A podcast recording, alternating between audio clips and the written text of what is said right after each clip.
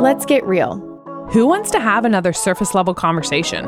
Not us. I'm Samantha. And I'm Christian, two friends having raw but truth filled conversations about the messiness of life. So buckle up and don't be shy. Because, yep, we're, we're going, going there. there. Hello, we are together in our studio, our new little yes, studio new setup. studio. If you guys have seen it on Instagram, we got a new little fancy logo, yeah. feeling very fancy. Yeah, very not used to our basement yes. or like living room setup. Yes, but. we have our friend Maggie. Hello, Maggie. Welcome on Going There. Hi, thanks for having me. Guys, we are so excited to chat with Maggie Combs. She is an author and just a content creator in many ways, but I actually learned about Maggie through a book that my mom gave me years ago, probably two years ago now, but it is called Motherhood Without All the Rules. And honestly, I told Maggie this already, but it really transformed as an achiever myself and as someone who feels this need to constantly like meet expectations. It really like transformed my thought and how I wanted to mother and just has been a really good, just like starting point and kind of ramp for me in how I think through mothering. So I'm excited to chat with you today. So why don't you just start off by telling us a little bit about who you are, what your life looks like, your family, all of that stuff? Great. I'm Maggie Combs. I live in the Minneapolis area, but I've been blessed to get to be on a small farm just on the very edge of the suburbs with my husband and my three boys. And I had three boys in three years, oh, and oh that is not how anybody plans it. Wow. That's amazing. so it was a, a pretty fast start out the gate into motherhood for me. And then when I was pregnant with my third boy, I was like, I looked at my husband, I was like, we got to get out to the farm. So my parents graciously gave us 10 acres. We got to build our house right next door to theirs. And so my home life looks a little bit different from other people's. We spend Saturdays with our animals. We have, my parents have horses that we use, and then we have beef cattle that I like sell to people around It's amazing. And yeah, that's like the most normal thing in the world to me. We had beef cattle my whole life, and then it became like really trendy. And I was like, "Hey, Dad, we could like sell this." I was going to say, I have a deep freeze in my garage with half a cow, so I get it. And it's been such it's yes. so amazing this year. Yeah. yes. And then we also have fainting goats. so that's hilarious. I love goats. I, I always amazing. am telling my husband, I'm not from a farm at all, but I'm from Arkansas and have family that do have land. And I'm always saying, like, we got to find some land. And that's all I want, though, is you goats. can't have goats. But Christian's Samantha. like, you know, you I can't. also need to be like close to a Starbucks and all these other things. So I don't think that will work out for me, but maybe I could come just like visit your fainting goats because that's my dream. Yes. Well, that did work out for me. I'm only a couple miles from a Starbucks. oh, See, there you go. You have truly the best setup then. That's amazing. Do you get milk from the goats or what do you do with them? So when my husband wanted goats, when we moved out there, I was like, let's be clear right now. I am not the kind of woman who's going to milk a goat twice a day. I'm not making my own cheese. Like, I'm happy to purchase those things from the store. So I was like, what else can we do? And so that's why we ended up getting fainting goats, which, if you don't know what a fainting goat is, just do YouTube yourself a favor. you need a little laugh today and you go on YouTube and just you'll get to see videos, lots of videos. But they're meat goats, but we also do not eat them for meat or sell them for meat. But because they're like a fancier breed, we can sell the babies.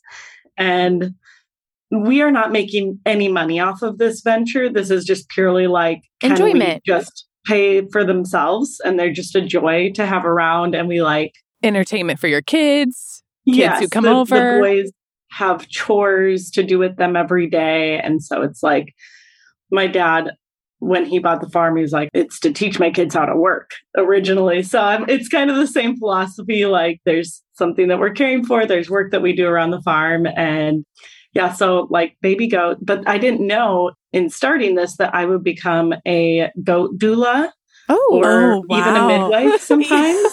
so, so like neighboring farm, or no, you when your goats have babies, like you're out there helping with the birth. Yeah, well, they actually they have them in the spring, and it's still too cold for them to be outside. So we have this like two level garage. So the bottom level is my husband's like workshop and everything. But in the spring, he puts up pallets and like creates birthing stalls oh. for the moms. Oh. Oh. My gosh, I'm picturing you out there with like towels and, and an apron and like, boots, and you're like going at it. You're like, come on, exactly right. yeah. you can do this. Yeah. Yeah, so we we put like a wireless video camera in there. Like a so baby I will monitor. like I I like monitor them on my phone and run down there and there's like a little way you can check to see if they're close to labor and so I'm like checking them all the time and then we get to be there for most of the births. Wait, I love this because I love how when you talk about this, you kind of like actually laugh about it. Like, did you ever see your life looking like this? Is your husband like a farmer? Are you guys into this? Or was it like, no, I grew up on this land. So like it kind of feels normal, but you're like, no, this is literally never what we imagined for our lives.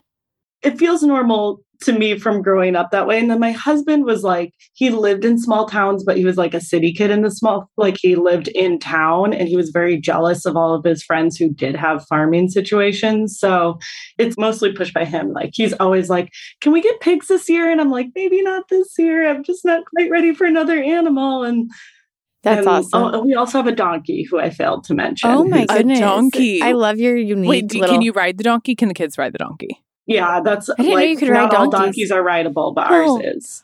Okay, So- really Palm quick and then we can get into Oh, true, true. Oh my gosh. This isn't a farm podcast. yeah, yeah. No, but I wanted to say, do you guys follow the food nanny? Do you? We've never talked Uh-uh. about this. Do you, Maggie, follow the food nanny? No. Okay, she's from Utah. I guarantee some people listening follow her. She's really popular for she's created this whole like brand of sourdough Kamut. I'm saying it wrong, I think. Com- Kamut. It's some kind of flour that is not processed, like all these things. And people can like buy her flour from Utah and she shows the farms. Anyways, she kind of lives like not on a full farm, but she like kind of like you with the goats, like has two cows and she she does milk them and make the cheese and make all the things. Anyway, she's a good follow if you're into any kind of like kind of farm, but she's also like usually full face of makeup. Like it's not like she's on a huge farm. She just like likes having these two milk cows. So I will have to say, one time this spring, our friends started a farm, and I was like, I'll buy some milk from you. And so we did, and the milk was delicious. And she was like, Hey, you can take the heavy cream off the top of the milk, and you can make butter, or you like, Yeah. there's a lot of different recipes. she And I was does like, it in her mixer. Like she makes buttermilk and butter from Well, the cream. I was like, I'll make butter. That sounds easy. And I told my friend, I was like, I'm not going to lie. I'm not up for this. The smell of like milk after you've worked with it that long was like so disturbing to me. And out of so much heavy cream, I got like a tiny little ball of butter. And I was like, not worth it. I will gladly buy this from the store. I was like, can't do it. Like I will buy the most expensive butter in the world if I never have to do that. Yeah. You're like, yeah, someone yeah. churned this, even if it wasn't with a machine. And I appreciate that. Oh my goodness. Well, maybe we need to start a little sub like farm podcast, but Agriculture. Yeah, agriculture. But jumping back in, tell us what you do. We already mentioned you're an author and tell us everything you do with your ministry work for and everything. Yeah. So I'm an author. I've written two books. The first one was called Unsupermommy. That's really for like moms in the first year of motherhood, where it's just like your hair is on fire, you know, like how am I even surviving this? And then in September 2020, not a fun time to have a book come out.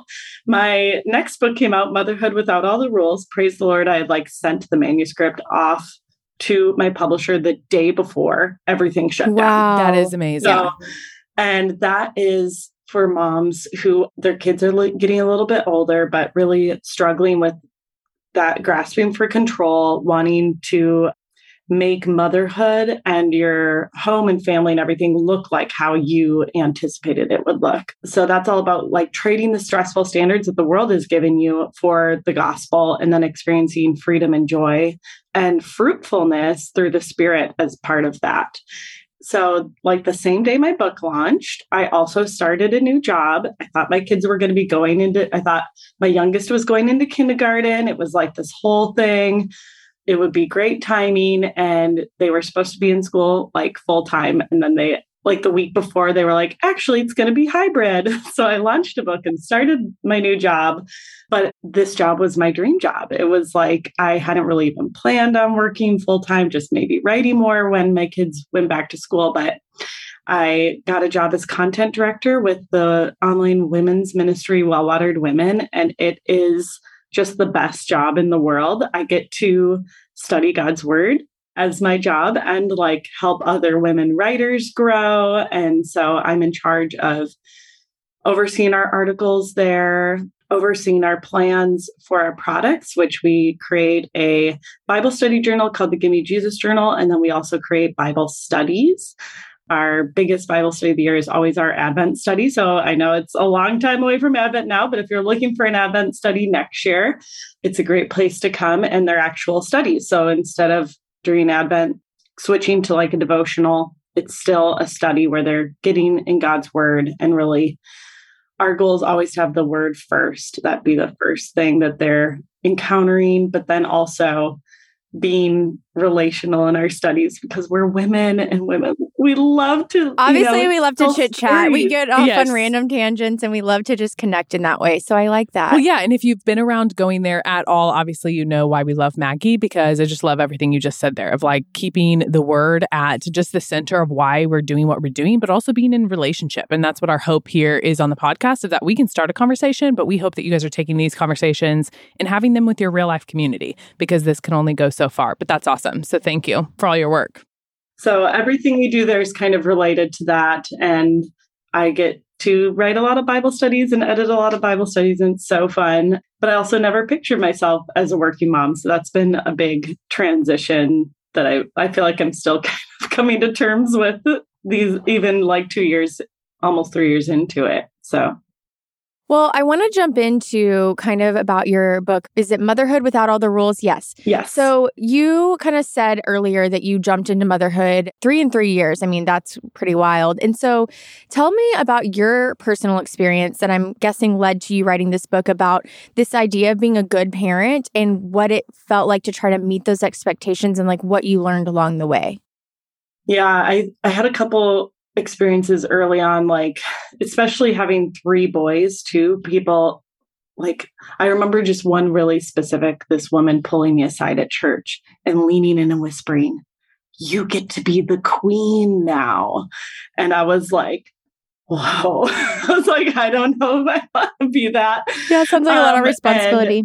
I think as women, we just so desperately want to encourage each other and like build each other up. And I love that about women. But women would be like, oh, it's okay. Like I'd be struggling with something and be like, oh, it's okay. You're a good mom. And I'd be like, but you weren't at my house this morning. I mean, if you were at my house this morning, you could not call me that. And so I started to feel this tension between like how we spoke to each other and the things we said to each other, the things I said to myself in my head and what God's word said. So I think when motherhood starts, you spend literally nine months and they call it expecting, right? What do you, you spend nine months building a whole list of expectations for yourself, for your baby, for your husband, for your home. And then this baby comes and some people have an easy first baby. I never had that. I did not have that experience. But suddenly it's like within a couple of days, like all of those expectations just feel like there's no way you can meet them. You feel like a failure. You wonder, why did I do this anyways? Like, will this get any better? How am I going to survive? And then you do survive in some way. And then the next season of motherhood comes, even like baby to toddler. And all of a sudden there's this whole new list of expectations. And so we're always kind of going through seasons where we're collecting expectations. And I remember when I like got to the point where I was writing motherhood without all the rules, I was like, I thought I would be done with having all these unrealistic expectations by now. Like I thought I had let go of these things and experienced freedom in these places. And yet still I was like, okay, my kids are a little older. So now I'm going to have these new list of expectations for myself. And it became so burdensome. And it's like, no wonder we feel stressed out and at the end of our ropes as moms all the time because we're carrying around the burden of all of these expectations that we can never meet. And some of them are from the world, and some of them are from our friends. Some of them are from our in laws or our own moms or ourselves. So I don't think we can ever really like move beyond having expectations. So it's more like, how are we going to deal with that? Because God made us hopeful people. So these expectations are really like hopes. And so often they're good plans. And Lord willing, some of them will come to fruition. But it's more what's motivating us and fueling us to do these good things, even like good things for the Lord. Is it that we're trying to do them by our own power and our like grit and being like, I can do this myself up by my bootstraps and make all of this happen? Or are we saying like, God, what do you have for me today? Like, this is the list that I would love to accomplish. These are the things that I would love to do. This is the mom I would like to be. But most of all, I want to be in your presence, growing, walking in the spirit, being aware of the way when life changes, you are creating opportunities for growth and opportunities for ministry. Hmm. Guys, I hope that we are all like listening with wide open ears because I know I am. And this is like good, good stuff. Because I mean, we've had so many conversations recently, even, but it's just like been theme of my life, I think, recently is like living in the tension of just what life is. And even as you say that, you know, we may be people who never really actually get past having expectations. Because I love how you said that. Like, our God made us hopeful people, that we do have aspirations and we do hope for better because God did create this world and it was broken. And so there is this like desire in us for things to be made new and for things to be made whole again. And so talk to us about that though. Like in your book, chapter by chapter, you take some of these lies and you state the lie and then you give the gospel truth. What do you feel like are some of those most like enticing lies? And like why are they so easy to believe? Like walk us through a few of those examples. Well, I think the mother of all the lies is everything depends on you. That's why I put it first in my book because it is putting us on the throne of our lives and making us the rulers. When everything depends upon you, you have to control everything around you or the world falls apart. And so, like, I was thinking to myself just recently, I was writing something and I realized, oh, like another thing that we say to ourselves that's related is that, like, if I don't do this, nobody else will. And those are lies that we are internalizing, and then we're speaking them to ourselves over and over and over until they become our primary truths and our primary operating systems for how we live our lives. And so everything depends upon you, places the mom at the center of the universe. The queen. And the, yeah. the queen, exactly, the queen. And if the kids, the husband, the circumstances don't serve this like perfect kingdom that we've created, then well, watch out. There will be consequences for those people or those things, right? We'll get angry. We will get super controlling. We will get even like depressed that this product, like we almost start to think of motherhood and our children like this product that we are creating.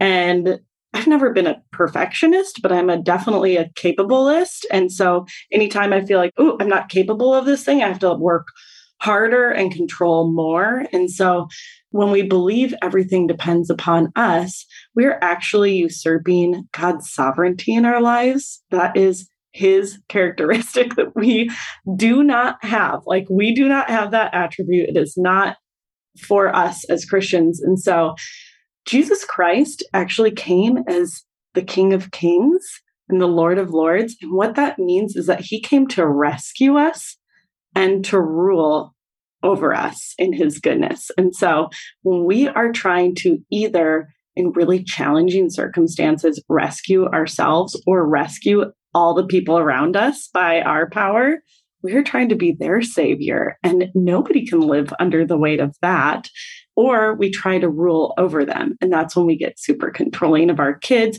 really angry when they will not obey us because obedience is like the way we see our control in their lives. And so it's also putting us at the very center of the world. And that's why that one is so, in particular, destructive because we are not the center of the universe. Jesus upholds the universe with the word of his power. In him, all things hold together. So we do not have to. And so the truth that I used in my book for that is that God is the best parent. That means he's our best parent He's also the best parent for our children. And so when circumstances happen in their lives that we want to fix, they actually might be hard things that are for their good and God's glory. And He's actually parenting them. And instead of trying to fix it for them or force them to do it the way we want to, we can instead like grow alongside of our children as they're going through those circumstances. I'm just nodding so much because I'm just like slightly ahead of Christian in parenting, like six months or so. And I just feel like I have had just a journey already. I mean, everyone does with parenting, but I have a very strong willed daughter who I look at her. Both of my kids are adopted. So it's so interesting watching this nature versus nurture unfold. But there's so many things in my daughter that I'm like, I don't know if this was just coincidence that we ended up being the exact same from your nature, but like nurture is playing a large role right now because you are like a little mini me. And I'm just like, you just so see your sin magnified and reflecting back at you. And the ways that I look to her obedience obedience as like this measure in my life of how things are going and in the way that I like try to control that and put my own perfectionistic things on that. I've had to just like constantly break down and then stumble again into and kind of rewind and break down again. I've never heard it said that way about just when we put this thing, like we hold it all together. I feel like that's a really big trend in our culture right now. Like I actually just saw an Instagram account and this lady was not a Christian, but I, I kind of like found myself really liking the content just talking about obviously like moms often carry a lot of the mental load of life of like, okay, making the dentist appointments and I'm the one making sure the backpack for that next school year is ordered and making sure, okay, her school shoes are dirty. So I need to like go get some new ones. And I mean, it was just Christmas. And so I think we see a lot of that, like the dad with the coffee mug just staring at all the Christmas gifts, like, you know, the kid's like, thanks, mom and dad. And the dad's like, I don't even know what we got them. And so in my household, a lot of that does operate that way, where I am making the dentist appointments and doing certain things.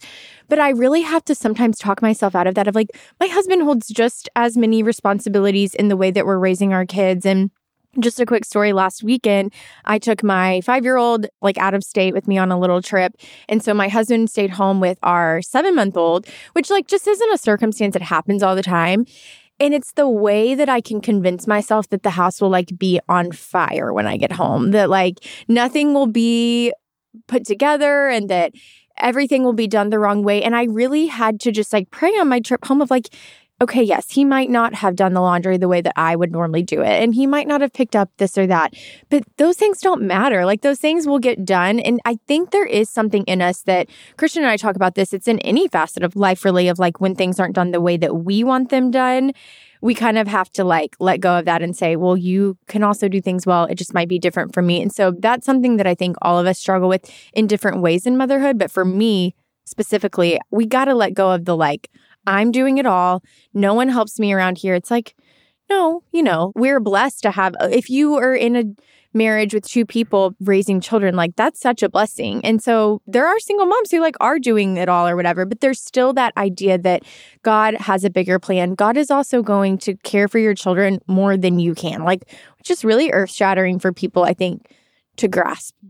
It really impacts your marriage when you're telling yourself all the time that you are the one who's doing everything and the only one who can do it the right way because ironically like what we desperately want is our husbands to be more involved but then the moment they try to be more yes. involved like no you haven't read that parenting book so i'm doing it the right way actually. And we have like, said that. Yep. I think we're like oh, god made me this child's mother. But it's like no if you have a husband who's alongside you like god made him your child's father and instead of undermining him every time he tries to be involved, we can come alongside him and honor him the way that God has asked, like, outdo one another in showing honor, the Bible says.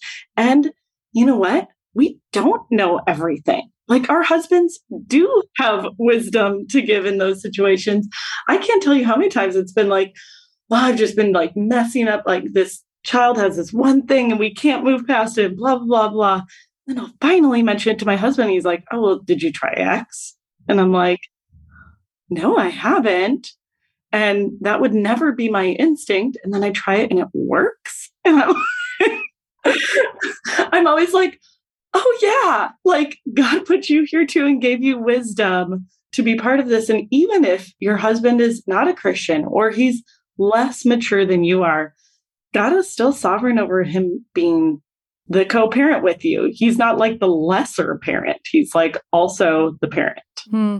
See, I love how you say things and how you write because so many things when I was reading your book, I remember being like, eh, this one's not really impactful to me. Like, I don't really relate to that lie. And then it would be unpacked. And I'm like, oh, dang it, I do. Because, like, even as you say, like, we look at our kids like projects. Like, I mean, just being totally transparent, there have for sure been times in my parenting that, like, if obedience is the measurement of my success as a parent, there are times with the, when I'm with my in laws or with my family, and I'm like, mm, "Do you see how my child perfectly oh, said yeah. please and thank you?" Like, and I sit there and I'm like, I like gloat, and I'm like, and then you're looking at your nieces and nephews who aren't, and you're secretly like, "Wow, thank yes, goodness my I'm kids like, are perfect." That's ridiculous. That's because like, we think our children are our report cards. Yes, yeah. And actually, like I was sending a voice memo to some friends this week because my husband was gone on a business trip and I came home or he came home and we actually got in this like argument about because I literally wanted him to like come in our home, like fall at my feet and be like, wow, you are the best. Thank you so much. The house is so clean. And it like just didn't happen like that. And I was like, why was I expecting that? And even as we talk right now,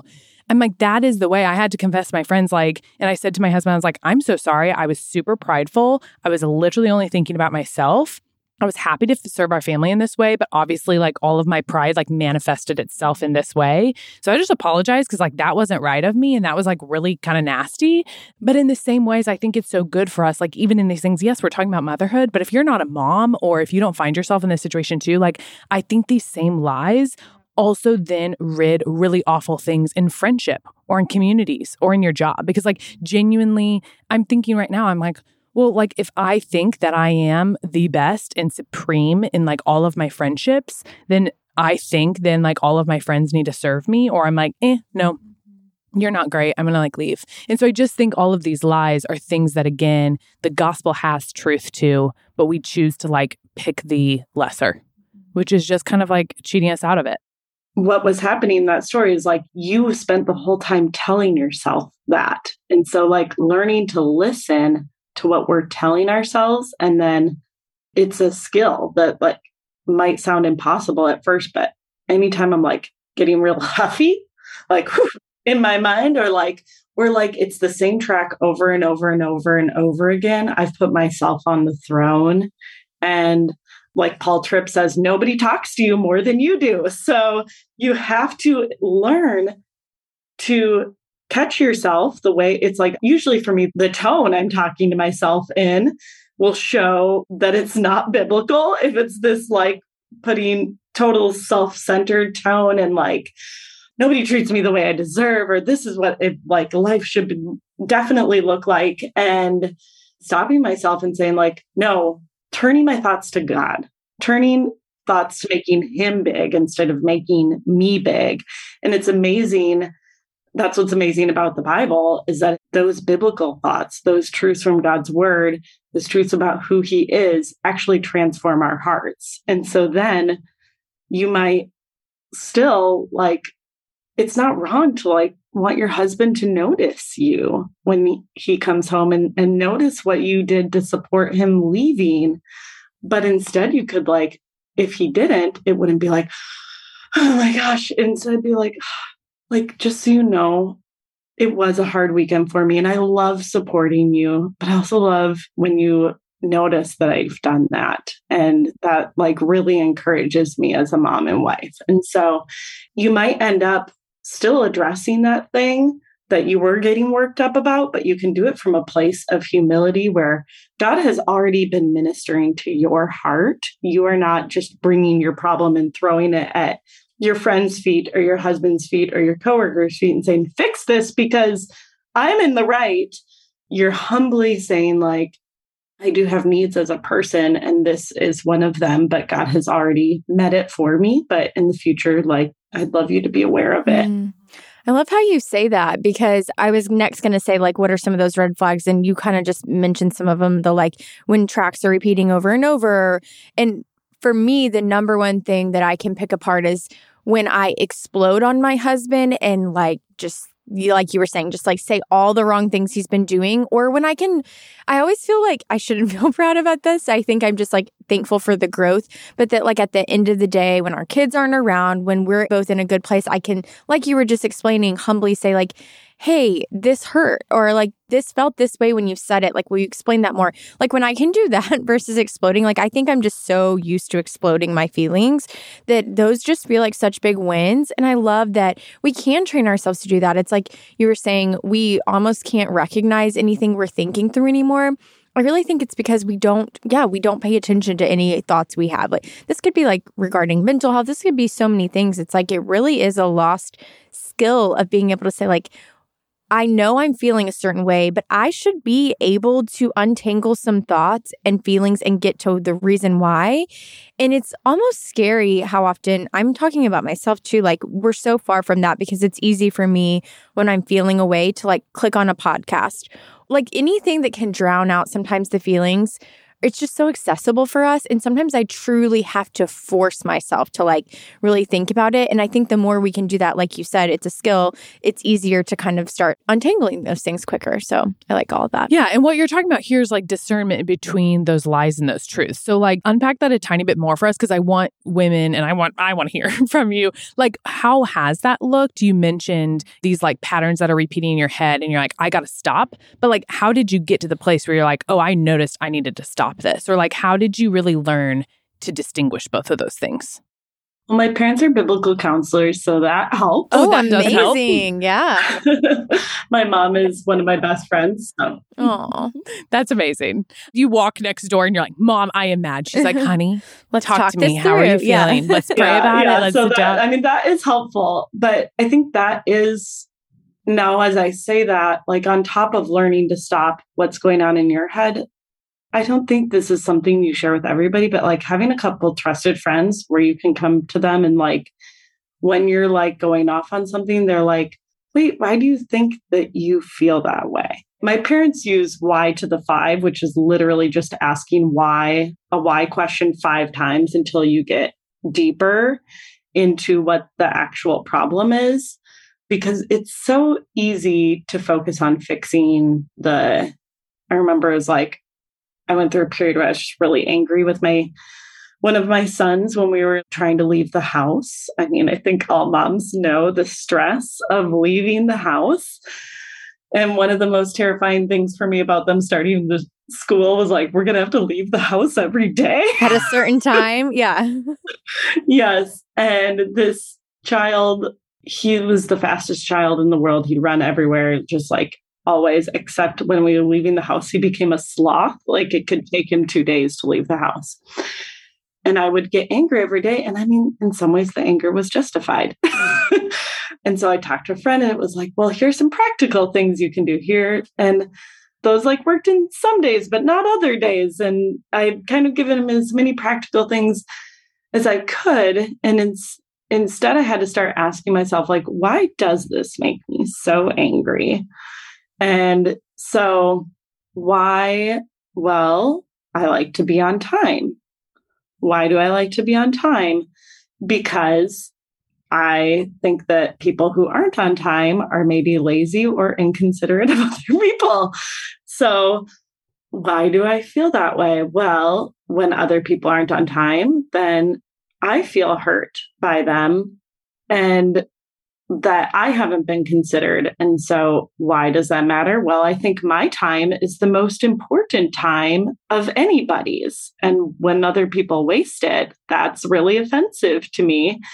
And so, it's like digging back, but identifying the lie that I was telling myself, which was probably like, you should know better by now to my child, would be like one. So, it's not always one thing and recognizing that sometimes, especially when a big sin pattern like that has developed, like there's going to be multiple lies in the background, multiple motives that have to be uncovered before any freedom can happen in that place. And then another one would be like, I deserve, because of all the hard work I put in, I deserve for him to honor me by leaving the house in a timely manner. But I think knowing that these lies come from somewhere our culture generally, and they always put us at the center. So, like anything that we're hearing from our culture that honestly makes us feel good right away because it's like, oh, yeah, that I'm so justified by that. That makes, yeah, that of course, why doesn't everybody realize how that would impact me? But we're not all going to like grab onto all of them. So, what are the ones that even in your personality you might tend to grab onto more? Like, what makes you feel good in the moment and then actually feel terrible as time goes on when you're believing it? But I guess the number one way is to be in God's word. As I'm, I'm sitting here talking, giving an example, like the only way we can discern the lies of our culture is to know the truth of scripture. And I know that that's hard for young moms to be in the word. It's the simplest thing in the world, but it's the hardest thing in the world when everything else is always competing like you said, for our attention, and like it's easier to put on the noise than it is to do the digging and try to understand. So I just want to like encourage moms to be creative. You are creative people. We undervalue moms when we're like, you can be creative and amazing and create systems and plans and just incredible things for your family and household, but you aren't creative enough to figure out how to get in God's word. You're smart and there's a way that you can do it. It is going to look different in every season, and that's fine. It's not always sitting down with a candle and a mug of coffee and a and your Bible open for 45 minutes or whatever. And a lot of seasons for me, it's like, can I read a psalm or listen to a psalm every morning when I get up? And then if I do have time later, I can do that more in depth Bible study. But let yourself listen. There's no reason you can't listen to God's word. I promise you, you're listening to music and podcasts and stuff that could be swapped.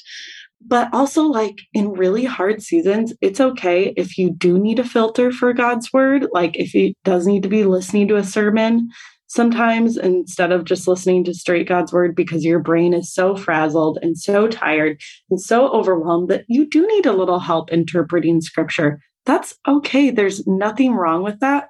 God made his word to be enjoyed like within the fellowship of believers. So stop telling yourself you're off on your own and you can't do it and just start trying to find ways to saturate your mind with God's truth and ultimately that's what will help you identify when, oh, yep, that's not God's truth. That is not what his word says. And preach that truth, the gospel back to yourself instead of getting in the rut of preaching those other things to yourself. I feel like our podcast, it's like every episode we have, I mean, this is what it's about, comes down to like, we have to be reading God's word. We have to be consuming his word every single day. And it's just kind of this culture of like, well, have a lot of grace and there's seasons and you have a young baby. And I mean, I've made these excuses for myself. I've I've said these excuses to my friends. And it's like, I think we just have to stop at the excuses and like really press into like there's no other way to do it. Like you have to be reading God's word. And like you said, consuming it, I should say, because I was just chatting with a friend the other day who is reading and she's like, oh, for the first time, I like press play on the Bible app. We're doing Tara-Leigh Cobble's Bible in a year. We've done that for a few years with a lot of our followers. And she's like, I didn't know like you can play it out loud. And I'm like, so many of my days or when I'm doing my makeup, I'm just have that playing. And are there days where I'm not catching every word said in the scripture? For sure. But there are things that is setting my mind to things that are greater than me. And I do believe that even if you don't feel like it from one morning of listening to it, it's like it's changing your heart more than you think. And it's just, it's showing this humility of aligning your heart to something, like I said, bigger than just, yeah, listening to a podcast or listening to music or what we think in the moment is going to feel good. And yeah, ultimately, I'm always hoping that I can wake up early enough to go down and do my like more intense Bible study. But like you said, that's just not realistic every day. And so we do have to be creative, whether it's in the car or whatever it looks like. I mean, we have to be putting our truth of what we're believing that day and what the world is telling us up against the truth, seeing where it aligns and where it doesn't, figuring out how to get back to God's word and God's truth. And so I love that this episode wrapped up with that because, like you said, we could talk practicals all day. And so many of these practical tips that we have in motherhood are blessings and things to help us along the way. But yeah, it comes down to this like, where is that truth coming from? And if we don't start there, nothing else is going to fall into place. As I'm listening to all this, it makes me think like, let us be a community that points people back to scripture. I recently had a friend who, in a conversation, he said, like, how do you imagine a community changing if instead of like, hey, how was your day? How are your kids? How are these extracurricular things you're doing? Like, what if we genuinely asked each other, like, how did you show Jesus to your children today? And when he said that, I laughed. I kind of was like, like that's silly but i was like no that shouldn't be silly. Like actually i want community to say hey how did your actions and how did your responses and interactions and words reflect jesus to your children today? Because like genuinely like we all know that that's what we want for our children but why do we not really go to that and point people to that in our community all the time. And so obviously, yes, there is so much grace with our words. We are never going to say the like exact correct thing at all times, but let us be people when we are giving encouragement to other people or people are coming to us for encouragement. Let us be people who point each other to scripture and to God's word, pray with people and send them to, hey, let's read the psalm together or let's like pray about this together because why would we not go there as our source of support all the time? I think women will hear me say that and they'll say, well, I just don't have a relationship like that. And I just tell them, you have to go first then. Like you go first. You say, you be the one who's willing to say, I'm struggling with this and I need help. And you, when you be the one, when somebody brings a struggle to, that you open up the word with them, that you encourage them to like let's come up with a creative way for you to be in God's word more because it is God's word that transforms us. And so everything else that we offer can be like a nice little help, a bit of common grace, but it is only his word and it only starts by us going first in a friendship. And I love what you said about the why to the five. I thought that when you said that too. Like you said, you know, if you have a trusted community, you can go to them with that. But if you also don't, there's been so many times, again, do not do this perfectly at all, but using that same thought, which I love that you mentioned it, is like, even if I just say my why out loud and then ask myself that why five more times, even as I say the words out loud, I can hear how like dumb it is. I can hear how like or write it down, I'm being yeah. or extreme I'm being. So like even if you don't have community right now who you would feel comfortable going to and really like picking apart that with, then like you can do it yourself and you can start there too to get to that truth. So thank in you, the Maggie. Community of the Trinity. So God is always with you, even if you feel like you are alone in that, and He wants to work through that with you. So yes, we have the Holy Spirit, which is such grace. Mm. Amen. Maggie, you've been such a treat for us and a joy for us as You're younger so moms. wise. Yeah. We're so appreciative of just all the things that you have given us today in conversation. I hope that people come pick up your book, but where's the best place to buy the book just so people can find it? I mean, probably Amazon, or sometimes my publisher will have it like half off occasionally, that Moody publishers, but just Amazon is a great place to grab it. Amazing. Awesome. Well, we'll make sure to link all that in our show notes so you guys can get more resources from Maggie. But thank you so much for your time today and just all of the wisdom that you've shared with us. So thanks, Maggie. Thank you. Thank you. Hey, thanks for going there with us. If you loved what you heard, don't forget to follow along with us at Going There, the podcast. And it also means so much to us if you subscribe to our podcast and shared it with a friend. Talk to you soon.